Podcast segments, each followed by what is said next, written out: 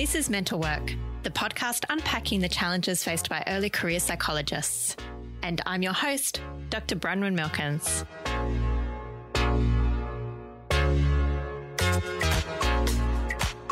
Hey, mental workers, welcome back to the podcast.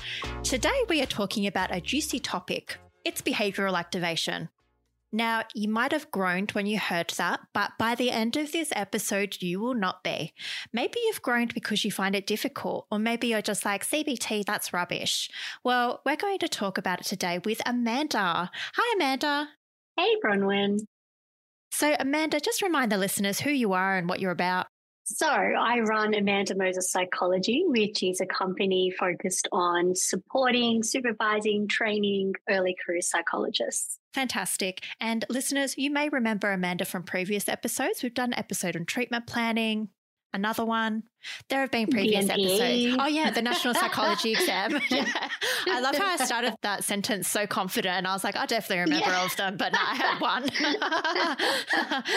okay. Um, so, listeners, with behavioral activation today, we're going to go through a vignette and then we're going to apply some questions. So, I really want to show you exactly how behavioral activation looks like because I really dislike it when I guess other psychs or supervisors are like, well, you just do behavioral behavioral activation with them. And then you're like, yeah, cool. I know that.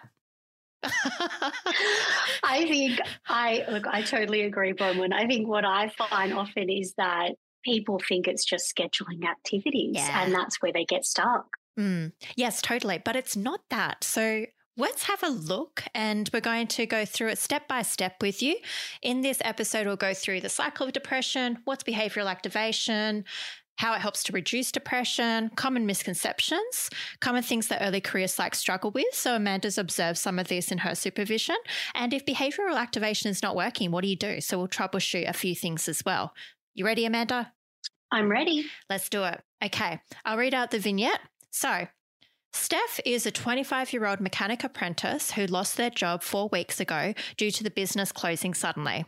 Since then, they have stayed mostly in their room sleeping. They've stopped responding to texts and reaching out to friends. They've stopped going to their weekly volleyball game.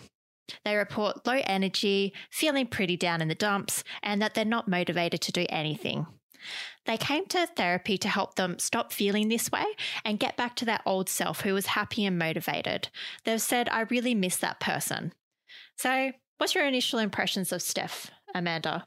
So it seems like, I mean, given the time frame and some of the symptoms there, it would definitely be worthwhile screening that person for depression.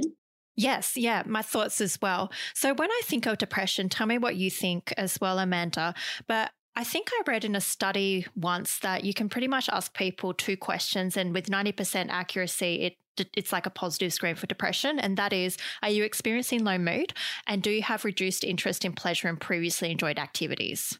Wow. Yeah. Okay. I didn't know that. Yeah. But yeah, they're two of the um, symptom criteria for depression. I know that you'd have to meet kind of one or the other. Um, and then you've got like a list of maybe seven other things um, that you would, well, there's seven other potential symptoms. You need to meet five of nine um, in order to be diagnosed with depression. But it seems like this person has got what at least what do we say low energy their mood's low they're not motivated mm that's already three. Yeah, totally. So we'd do an assessment and then see what else is going on for this person. But right now, just for the sake of the episode, we're going to say, okay, like let's go with depression as a diagnosis. Maybe Amanda will start with the cycle of depression. So what keeps depression going? So I think it's going to depend on what psychological theory that you're using to understand your client.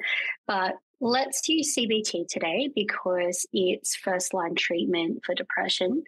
Um, and if we're going to use a CBT approach, we are thinking that the reason why depression comes about um, is usually due to perhaps the way that somebody is making meaning of or thinking about the circumstances that happen in their life, uh, which can lead to these feelings of sadness, despair, etc that then naturally leads to a change in someone's behaviors um, or activity levels, which then serves to reinforce um, a low mood. But it's a little bit more complex than that. So that's a really simplistic version. If you're thinking of depression, you have somebody who's got a whole host of physiological symptoms that present as real barriers for them to do almost anything. It's actually quite uniquely challenging to work with because you've got a client who really medically um, has got low energy, they're experiencing perhaps fatigue, inability to concentrate, they don't have the capacity to feel that same level of kind of pleasure or joy um, as they did prior to depression. Uh, perhaps they're not sleeping well, they've got no motivation. So they've got some very significant barriers for them to engage. Naturally, when you're experiencing a whole host of symptoms like that, you're not going to feel like doing much. I know I wouldn't. Um, and so, hence, you have people withdrawing, maybe reducing social contact, typically reducing their activity levels. And what that means is, is that if I'm not doing as much anymore, I no longer have an opportunity to feel pleasure or to feel a sense of mastery or achievement through things that I would normally get it from. So, therefore, the less I do, the less opportunity I have to feel that, which then serves to reinforce this low mood state. And the worse I start to feel, the worse or the less likely I am to keep doing things, which then again just keeps reinforcing this low mood. So it's it's this self perpetuating cycle. Yeah, totally. I mean, so to put that in an example, something that I might hear with depressed clients is that the dishes pile up.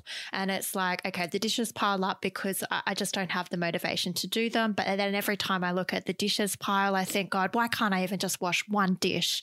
And then I wash one dish, but I feel exhausted and I still feel like I'm a failure for not doing the whole lot of dishes.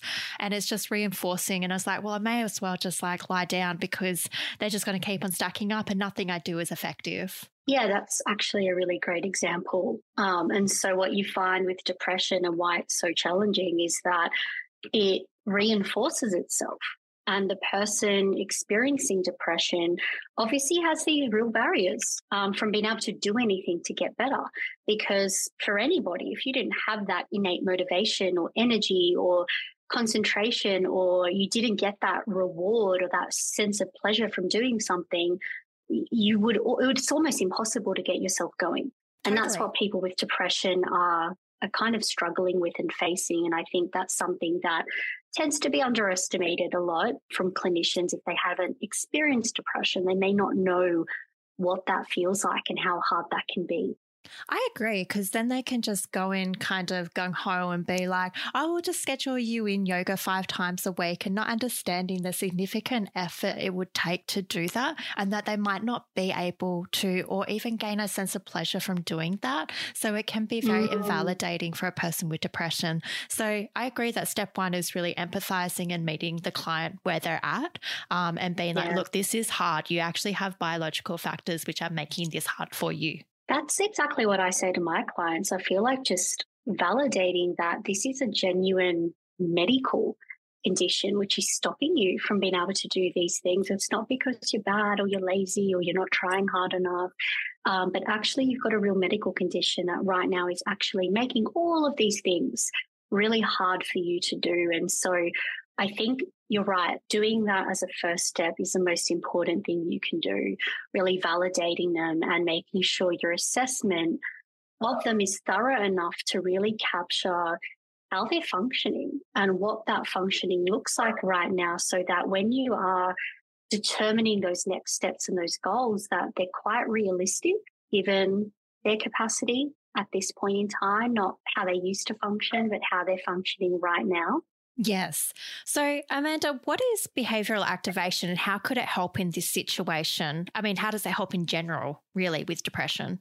So, behavioral activation is a very well uh, researched, evidence based intervention for depression, quite specifically. What behavioral activation is doing is really looking at these two principles, which is pleasure and mastery. And mastery is our sense of achievement or a sense of accomplishment that we get from doing things. The idea or the theory is, is that people with good psychological well-being will have a good balance of a sense of both pleasure and mastery every single day.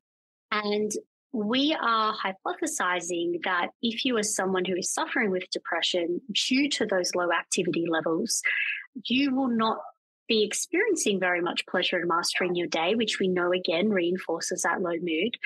And so behavioral activation, the whole aim really behind it is about targeting those two key principles.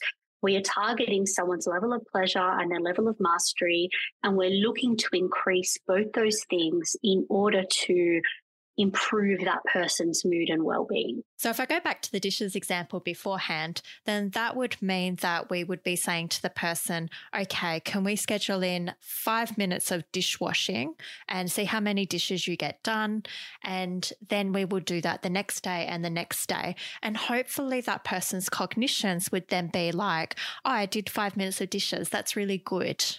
So the Research base for behavioral activation, as you were saying, is really strong. Like it's been very well thoroughly researched. We know that folks who experience depression and it's because they have lost interest and pleasure in their activities and they're not getting that sense of mastery and achievement. If we get them to steadily introduce those back into their life, then they tend to start feeling like they have more energy and they start to have reduced depressed mood. So that's all really good.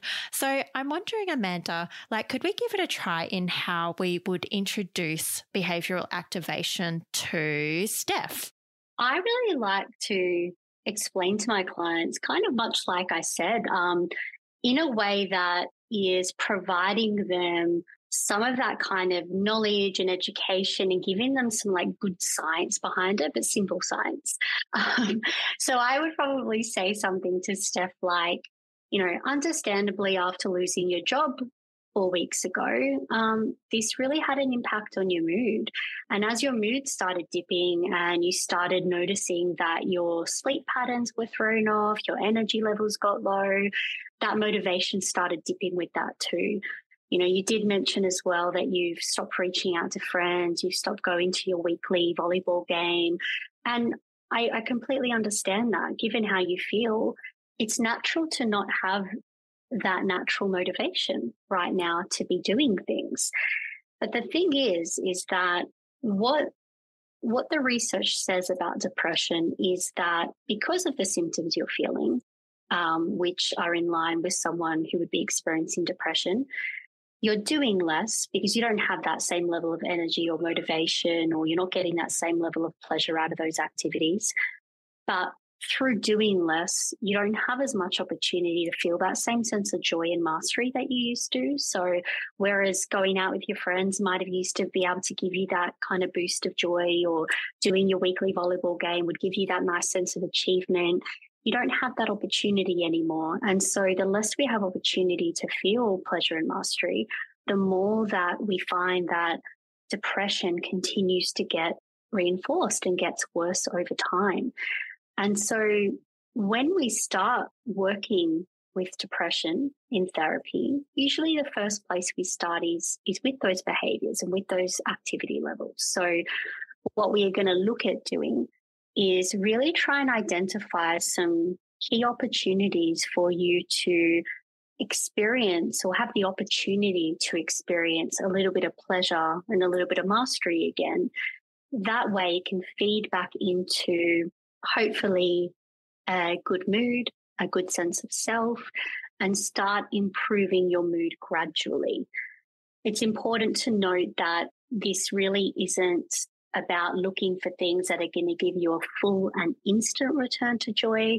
More likely than not, this is really going to be about incremental improvements. So we might see small shifts in your mood um, every single day that actually accumulate over a period of a few weeks, and you'll find then almost generalize out into other areas or other t- parts of your day. And so you'll notice that the more you give yourself this opportunity to feel pleasure and mastery, the more your mood will start improving overall. I typically find that with most clients who engage with this consistently on a daily basis, that it takes about two to three weeks and you'll start to notice that your your mood shifts and you're starting to you should start to note some improvements in your mood and your ability to engage um, in these activities. Mm, that was really nice and gentle. I really liked that. There are a few key things that I really loved, which was I really loved how you phrased it as an opportunity. So, opportunities for mastery and achievement. I thought that was really nice. I really liked how you also said the expectation about how this will work. You know, it's not going to be immediate. You're not going to be happy on top of the world after doing, like, you know, drinking a green smoothie or something.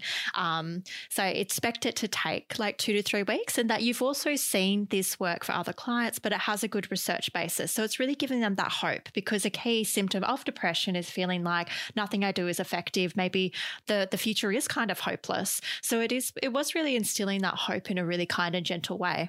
Thanks, Bronwyn. Yeah. That tends to be um, sound somewhat like my spill in therapy. I feel like, again, just giving them that education, but also validating where they're at, you know, setting those realistic expectations. But as you said, really reinforcing and instilling that sense of hope because mm. from my experience this this is really the case like when a client does engage in this consistently daily for a couple of weeks, I do tend to see really nice shifts in their emotional state, which is which is lovely. Yeah. And maybe just adding to that, like maybe some things that I would add, or you probably do this in your practice as well. Sometimes I add it onto their values. Um, so Steph said to us, look, they really wanted to get back to their old, old self who was happy and motivated. And like, I really miss that person. And so I would have asked them beforehand, like, you know, what really matters to you in your life? And maybe Steph was saying, like, you know, it really does matter to me to play volleyball because I really get along with my teammates and I feel a sense of belongingness and connection. And then I'd be like, like, well, that's great. Like, I'm so glad that that's important to you. And I really want to help you get back to that person who's living the kind of life that they want to be and being the kind of person who they want to be. And how can we mm-hmm. get it to doing that. And, you know, I noticed when you've dropped it, you felt worse. So I sometimes tie it to people's values.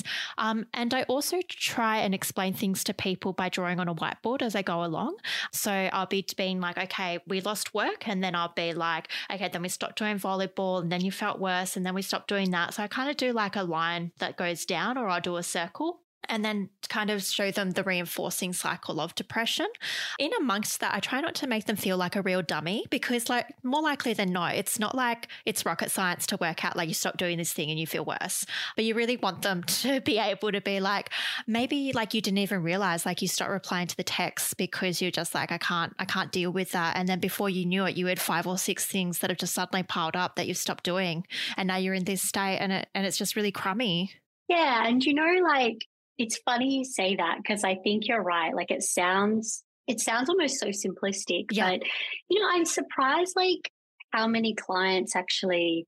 I think you know sometimes as psychs, like we can definitely underestimate what is simple compared to like maybe the layperson, right? Because yeah. you know, having all this training and experience, we're like, oh yeah, come on, like as if you don't know when you stop doing things, you're going to not feel good. It's true. Um, but but I think it's the way we frame it. And you're right, that does sound quite simplistic. I think when we link it specifically to those principles of pleasure and mastery, I find mostly clients are like, ah, yeah, like that sounds so obvious, but why had I not thought of that? Or why yeah. didn't I know that? Or why did I not see that? And I like to be like really I probably overly validating, but just like, why would you know that? You know, you haven't studied psychology kind of thing. Like, yeah. We know this because of what we've studied and our training um, and our experience, etc. But I think sometimes it's like even drawing our clients to that obvious yeah. kind of point of like, yeah, of course, you stopped doing this. So you're not going to be feeling as good.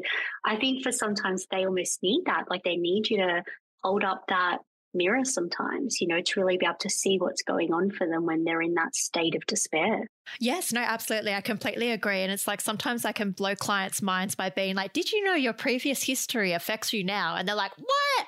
Um, what? So, so it's like, yeah, these very like, you know, basic psychological concepts, basic air quotes, um, yeah. can really be um, novel information um, for clients. And, yeah. and that's fantastic. But yeah, we need to present it in a really kind, empathetic way. And I do the validating thing as well, Amanda. I'll be like, Of course, why would you know this. Like, if you already knew how to do this, you would have done it. Like, you know, we're working here together to help you along this journey. And I'm very happy to explain this and help you along.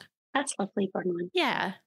Okay, so we've got to explain to Steph. And the next thing is like, I just like to unpack what the components of behavioral activation are because, as you said at the start, a lot of people just think it's activity scheduling. So, like, from your perception, what is the actual steps involved in behavioral activation? So, I'm like really super structured in how I approach it, much like everything I do. But I think I really take this step by step approach of like, okay, Firstly, we want to ascertain what's going on in their week. So I would typically get them to complete some sort of a log for me, um, whether that be on like a paper form, their mobile, an app, whatever's accessible. They can even do it as an audio note. But essentially, what I'm wanting to gather is some data around what their levels of pleasure and mastery already look like before we intervene. I want to get a bit of a baseline measure to see, okay, what are those patterns? Like, are there any patterns? Am I noticing that they're particularly feeling worse at this point of the day? Is there a particular activity in the week that is associated with their lowest level of pleasure and mastery or highest level of pleasure and mastery? And really tracking all those things over a period of about a week to see what we're working with then they'll bring that back to me. We talk through it. I, you know, we both, I'm obviously highlighting those points I just mentioned, getting them to reflect on some things. And now I'm trying to intervene. Now that I've got some data and I've got a little bit of a baseline measure, I will typically then um, work at targeting specifically pleasure and mastery. So with my clients, I like to create I like to create lists. So we'll do a pleasure list and a mastery list, and we're going to sit down collaboratively and identify potential pleasure activities and potential mastery activities. Um, but of course, this first takes me explaining to them, like, what is pleasure and what is mastery and what are some examples of that? Because I think for things like that, um, again, I don't want to assume they'll know exactly what I mean. I think for some people, when they think mastery, they might be thinking, oh God, I've got to sign up for a uni degree, right? And we're trying to explain, no, no, like mastery is in such simple things we do in the day that, you know, kind of tie in with this sense of accomplishment, which then helps us with our self esteem and blah, blah, blah.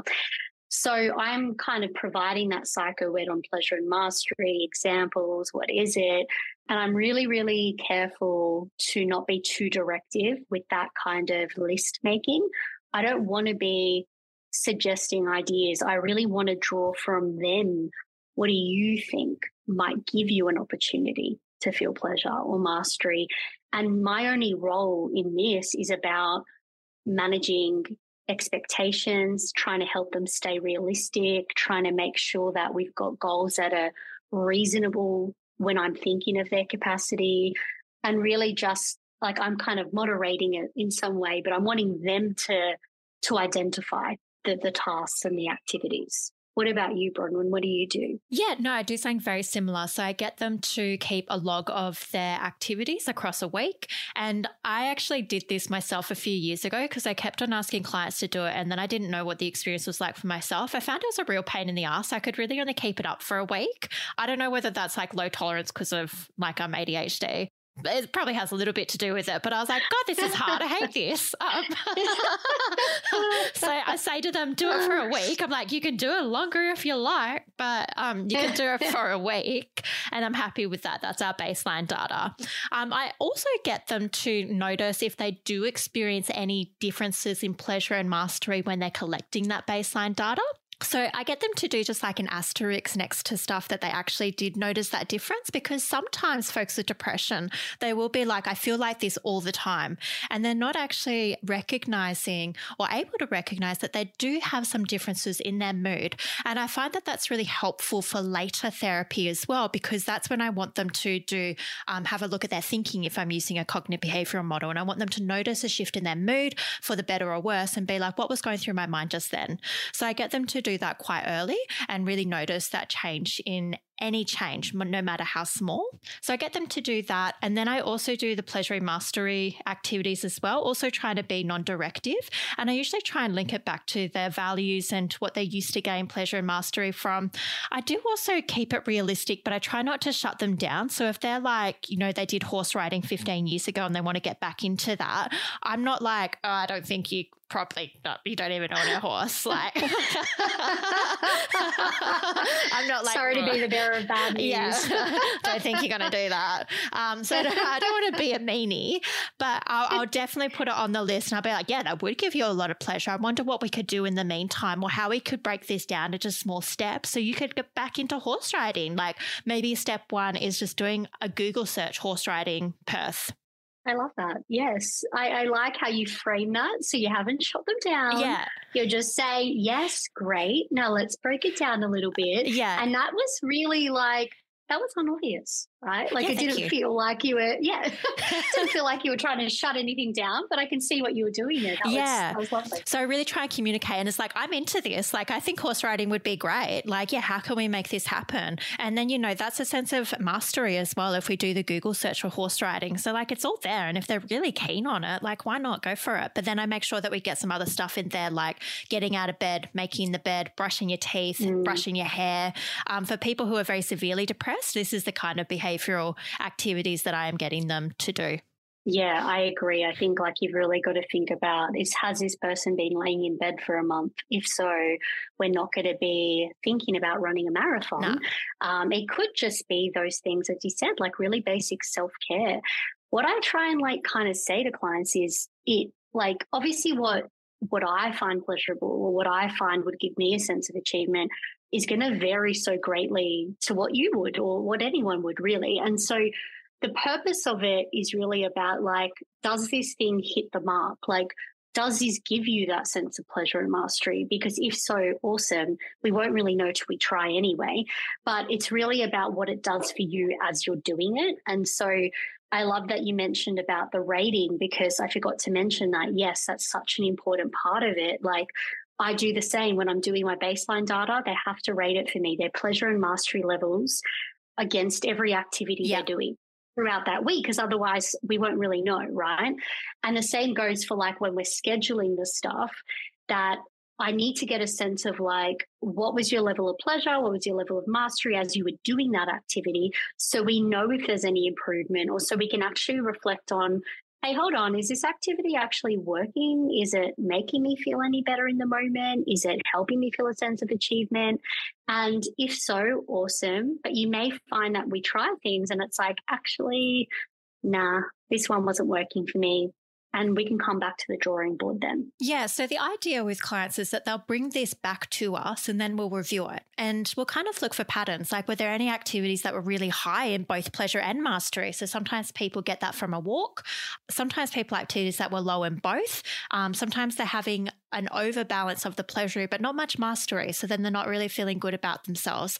These are all really good patterns of data to have a look at for clients. Um, and we can also ask them, like, what was your mood like when you engaged in that activity? So really getting them to connect with their mood. And if that activity wasn't as you had hoped, but you really are keen on doing it, like you really want to would work and build this rocking horse. Oh my gosh, coming up with activities on the fly. but it's like, you know, it didn't go as you had hoped. The YouTube video was too hard. Like, do we need to do some problem solving and go to like, you know, woodworking, rocking horse 101?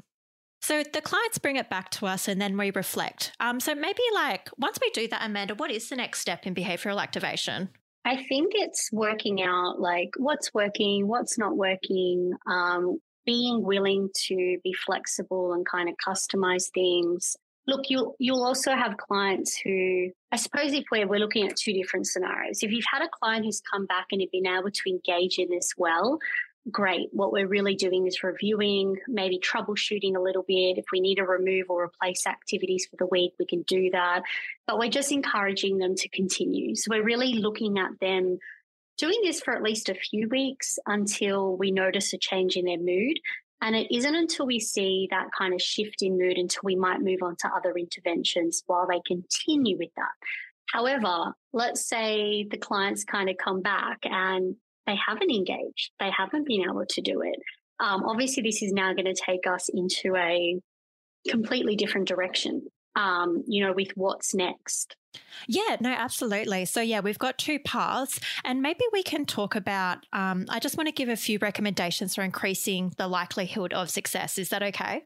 Yeah, I'd love that. So, one of my top tips is like write it down with the client. So, either get them to write it down, what they want to do, when they're going to do it, how they're going to do it, and troubleshoot any barriers to doing it. So, it's like they want to mow the lawn, but um, they don't have any fuel in the lawn mower.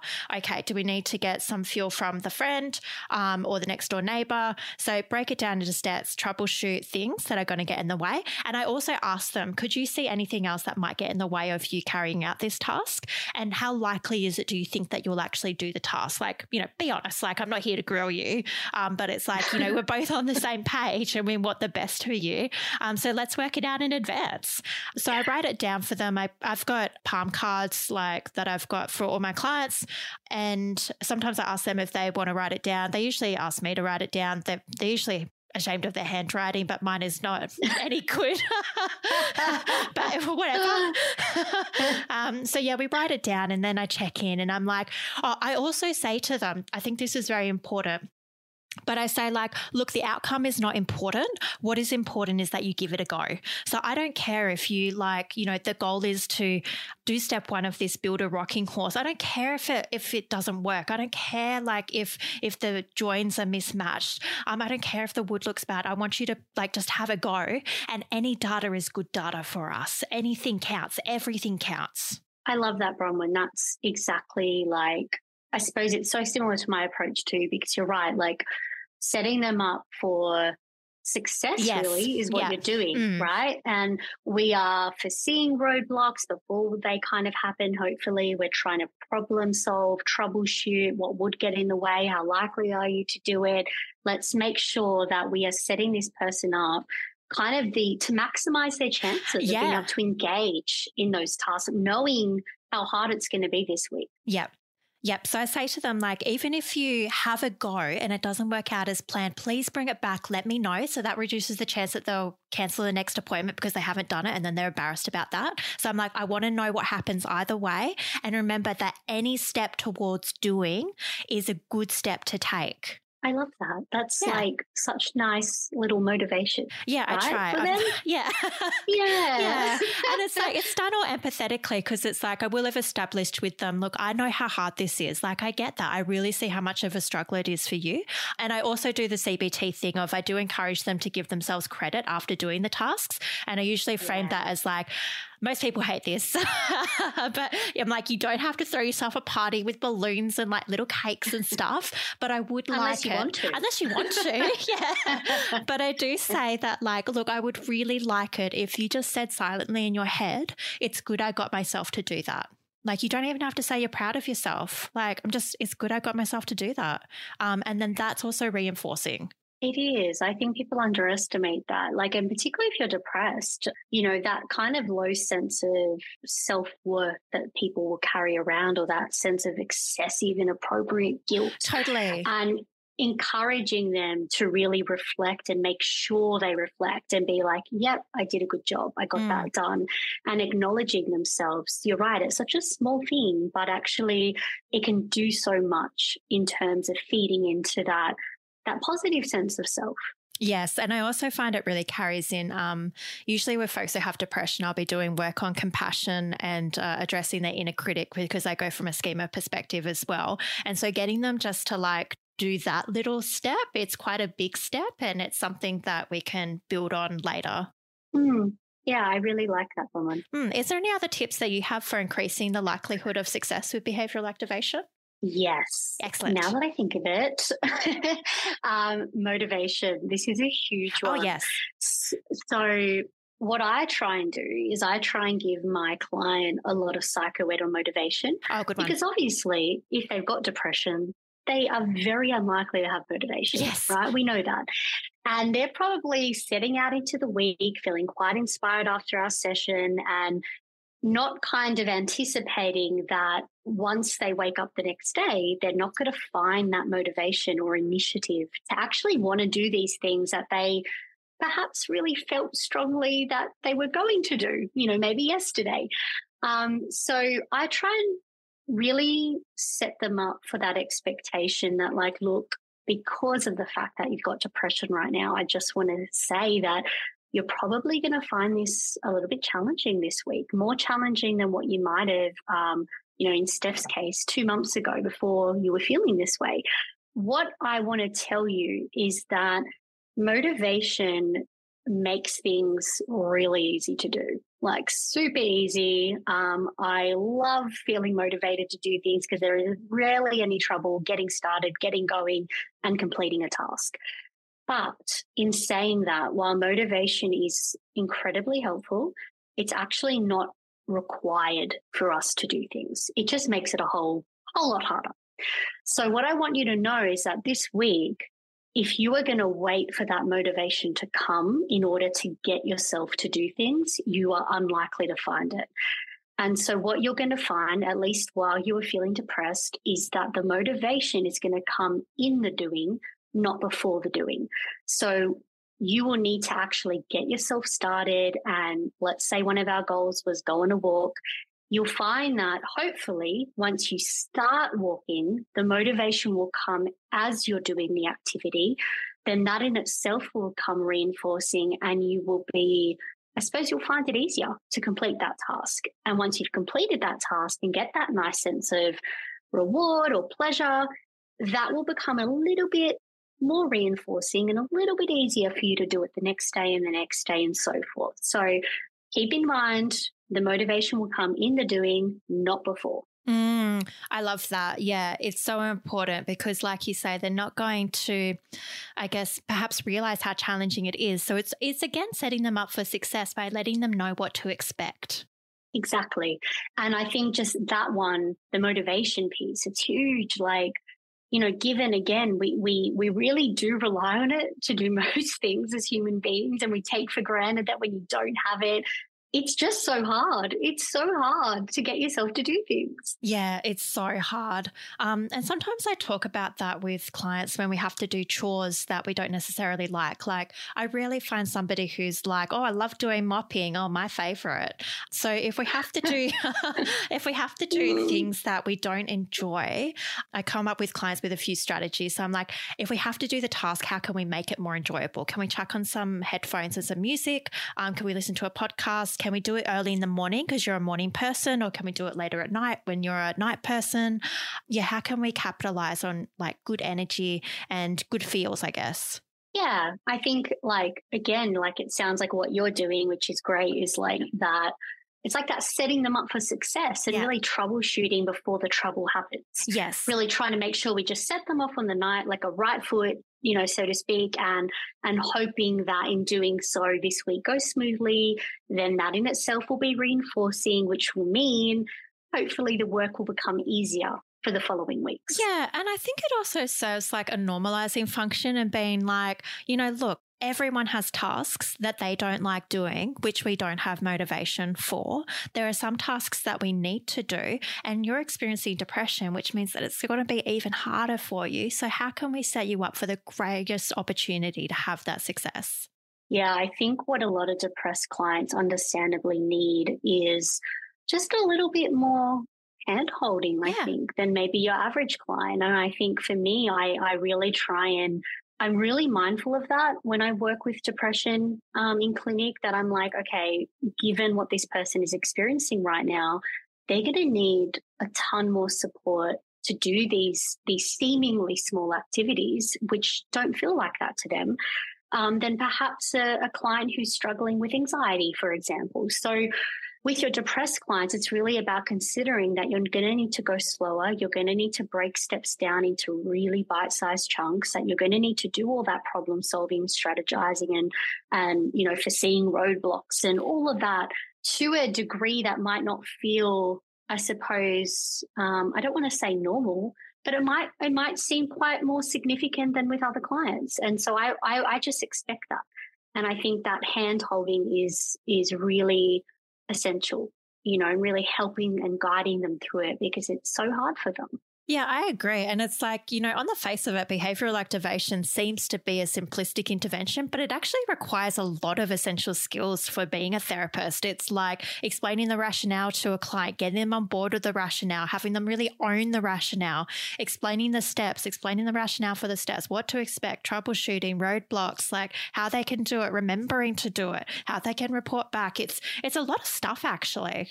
It's a lot. Yeah. And the motivation piece. Yeah, like, totally. I mean, geez, like when you are feeling low, like it's it's a lot. It's all just a lot. Mm. And so I think like we've got to keep that in mind as clinicians as well. Like, you know, because I work with so many early career psychs, I know that this can be a real struggle point for Mm. people, understandably. That I think for me, what I try and always relay is like, don't forget that if you're finding this hard, your client is finding this about 50 times harder. Totally. Like, this is really hard for someone who's struggling with depression. Don't underestimate that. And how can you make this easier for them? And then the other pathway is that you say, okay, like give this a go. And they're like, yep, I'll definitely give it a go. And then they come back next session and then you're like, how did it go? And they're like, oh, I didn't do it. Okay, so what do we do next? So I think this is where I like to do my troubleshooting, and I, I, I usually address a few things. So I would always assume the problem is within the intervention, not with my client. So that's the first thing I will say to you that don't assume the problem is with your client and that they're, I don't know, not motivated enough, they're being lazy or whatever it is. Don't assume the problem's with them. Assume the problem is with your intervention or your delivery in the first instance. So I'll usually start by reflecting, or I'd tell you to reflect. Have I provided the right amount of psychoeducation about this intervention? Do they fully understand it? Do they know the science behind it? Do they know why we're doing this and what the purpose is and how it's going to help them? Have I instilled that hope? Have I provided them enough to really get why this is important and what those first steps are? Um, no, make sure you do. Yes, fantastic. Okay. Let's now look at those activities. If they haven't been able to do them, let's start by first empathizing and validating with that client, you know, any kinds of negative feelings or associations that are now coming up because of the fact that they may not have been able to complete that and really make sure we're holding space for that. We're being warm, we're being empathetic, we're validating, and then try and work out with them what got in the way. So, was it a motivation? Okay, let's do the psychoed piece on motivation and strategize around that. Was it that, I don't know, maybe childcare commitments or work or, I don't know, a relationship meltdown or something else got in the way? Okay, maybe we need a problem solve around this. Was it the task itself? Did the task was it something they thought was accessible, but actually in reality was like, no, I can't do this. I thought I could, but I can't. Okay, that's fine. Let's go back to the drawing board and revise those activities. Is it, as you mentioned, Bron, I think earlier in the episode about how do we just need to break it down and make it smaller? Was one of their goals going horse riding, but actually we need to say, you know what, let's just try first step Googling where you're going to do that horse riding and making sure it's a little bit more accessible. Was it the time of day? Do we need to reshift that? Was it like there are so many things that could have got in the way for that client? And what I would tell you is, is we're trying to determine all those variables and problem solve with our client and really assume the problem is in the intervention and that it wasn't accessible for our client and how can we make it more accessible for them Yes, 100%. I really like your approach, Amanda. Um, it's really lovely and gentle and really tries to get to the heart of what's happening for that client. So we really need that feedback from them. So the way that I usually do it in session is I'll be like, oh, what happened? Um, and then they'll be like, blah, blah, blah, something got in the way. And then I might say, because usually I get them to say, like, how keen are they to do it? And they'll be like, oh, I'm super keen to do it. And I'll be like, you know, last session I heard you say that you're really keen to do it. I wonder, I wonder if that changed for you. And then I asked them about that. So I'm really wanting to test out these different hypotheses. Like, did they not have enough buy in or did they not understand what um, I was trying to get across? Did I not explain it very well or in a way that they could understand? Did I not um, explain the activity properly or did they not understand what it was that I was asking them to do? So, yeah, I am emphasizing, like, okay, what was it exactly that was not quite right here? Or they might not think that this is even the right intervention to start with. They're like, hey, like I lost my job. I don't have any money. Maybe I just need some help with like looking up jobs on Seek or something. Or like, you know, I'm needing help updating my resume and I really can't focus on building my rocking horse when I need to update my CV. Yeah. I, mean, exactly. And I think like it's that that kind of troubleshooting that we're doing to work out why so that we can then address it. Um, and you might also consider like you know, beyond that, like let's say you have genuinely done all the troubleshooting, yeah. right? This isn't just a matter of they've come back and you've decided they're not doing it and we need to move on, but maybe there are actually some other variables that you also want to consider. If you've been doing this for weeks on end and troubleshooting after troubleshooting after troubleshooting, you're not getting anywhere and you keep hitting a wall, there are several things that I would tell someone to think about. So, firstly, I would be kind of questioning, like, I'd, I'd be thinking really about my case formulation of this person. So, the more complex the client in terms of their psychological problems and history and how chronic their psychological kind of mental health history is, is going to tell you something too, right? Regarding how well they may take to this, how easily they may take to this. Now, in saying that, the research is very good for behavioral activation, but what I mean is that there could be other barriers also. There could be other psychological problems and other things that need to be addressed. There could also be if your client is neurodivergent, for example, behavioral activation would really not be indicated, at least at the beginning. So, depression, um, or I should say, autistic burnout, can look like depression. And so, if your client is neurodivergent and what they're actually experiencing is autistic burnout, behavioral activation wouldn't be the way to go. You'd be doing completely different strategies. They could be undiagnosed neurodivergent and perhaps it looks like depression and you don't realize they're neurodivergent. And in that case, they're unlikely to respond to behavioral activation if it is a burnout. You may also have clients who have such significant symptoms. And I, I, just want to note that I've been doing this now for over 11 years, and I can probably count on one hand how many times I've really had to to to do this next step and i'm not saying that it's not indicated i'm just saying from my personal experience more often than not i find i can get things going with behavioral activation but there are going to be times where you'll have clients with symptoms that are so significant and so pronounced that actually even when you break a step down to the most smallest bite-sized chunk for whatever reason it it just may still not be accessible for them. And for some clients you may find that they actually benefit from taking antidepressants and, and having that kind of lovely boost of some serotonin, which then assists them with those other physiological symptoms and makes it just easier to get going in therapy. And I've had that with a few clients where following just, you know, maybe a lot of troubleshooting, a lot of struggle, uh, we we kind of looked at the option of medication. They went and spoke to their GP. They they jumped on meds, and once the meds kicked in, actually everything became a lot easier.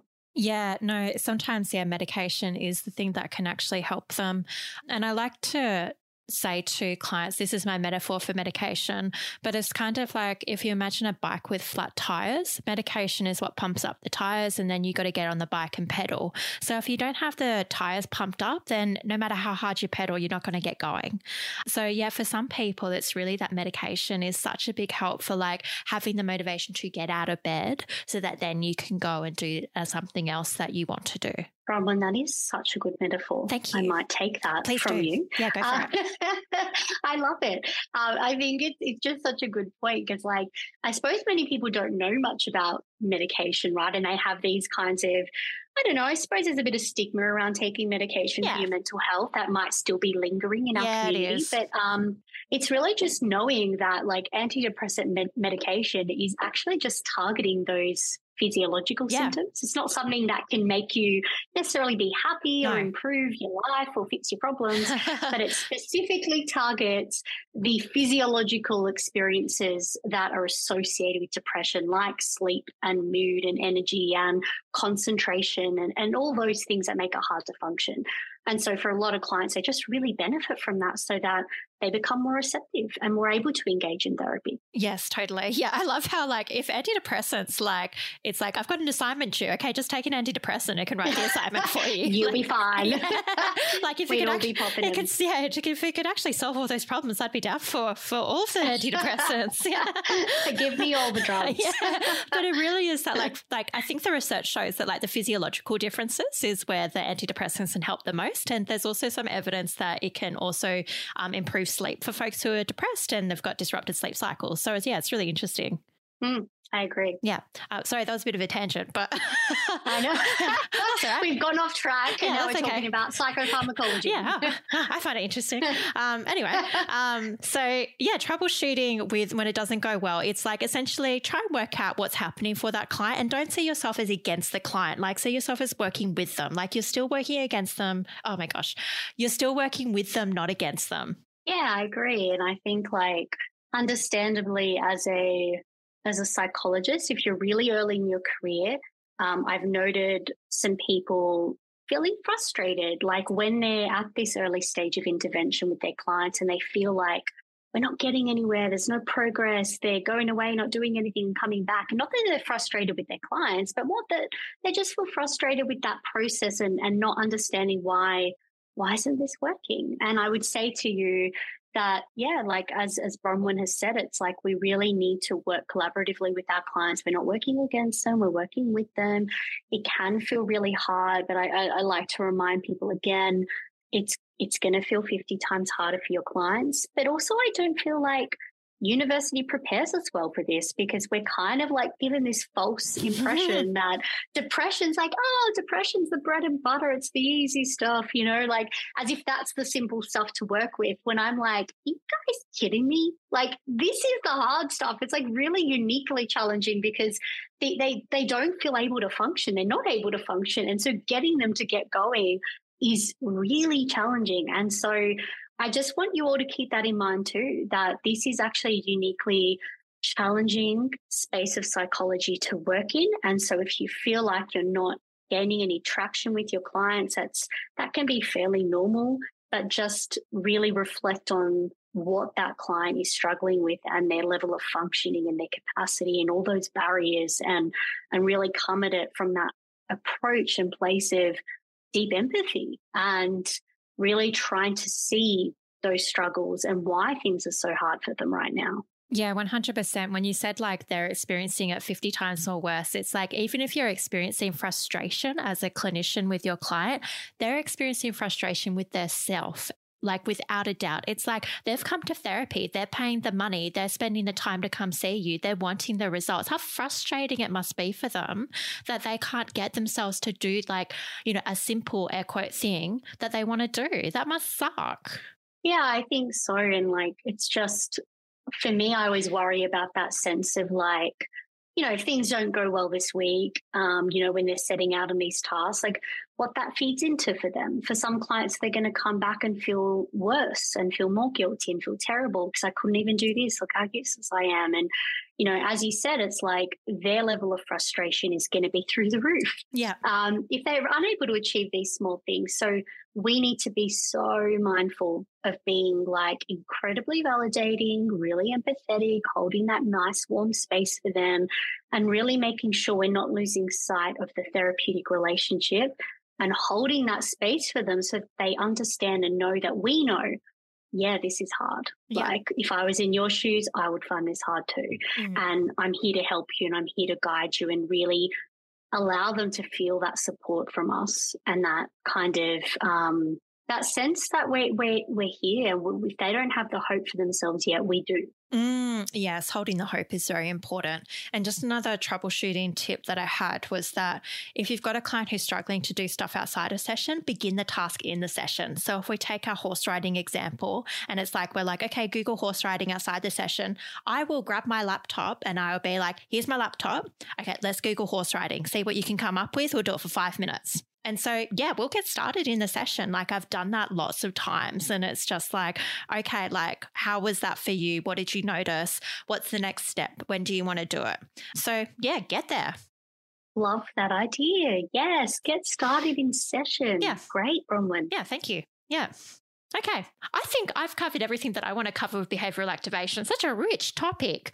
Amanda, is there anything that we've missed that you really want to say to the listeners? Honestly, I, I think we've covered everything nicely, I hope. I think we've, you know, talked through what it is, how to introduce it, the evidence, the maybe some of the steps you take, some troubleshooting, um, and even just some out of the box troubleshooting about like what are some other variables you might need to consider beyond this. I think we've we've covered it really well. I would just say again that this is probably an area that I notice um, as someone who trains and supervises early career psychs that it's an area that there's probably there could be some more room for improvement in skill development that many early career psychs uh, don't just get enough training, I think, on how to do this and do it well. And so there's a lot of misconceptions that, oh, it's just activity scheduling. Like all we're doing is just scheduling activities and that will make them feel better. And then they don't understand why it's not working. And so I'm always surprised when I hear that. So I would say to you that this is an area um, that the research and evidence is actually so good that at the moment, some many recent studies um, have looked at this being used as its own standalone yeah. intervention. Yeah. Like that's how good it is. That it can be used as a standalone treatment for depression. It's almost comparable to a whole uh, course of CBT for depression. Yep. Um, so in instances where clients may not be able to afford full, you know, 20 sessions of therapy and we're looking at time efficient, effective strategies for depression, this is it. Right. And so I would tell you as an early career psych, get your training, get your skills, get your supervision in this space because it's such an underused but really effective intervention for depression. And it's one that you should feel quite competent with. Mm, I 100% agree. And yes, it is so cool that it can be used as a standalone intervention. But I think what's happening is that people just think, oh, it's so simple. Like, and then they're like, just give them the worksheet.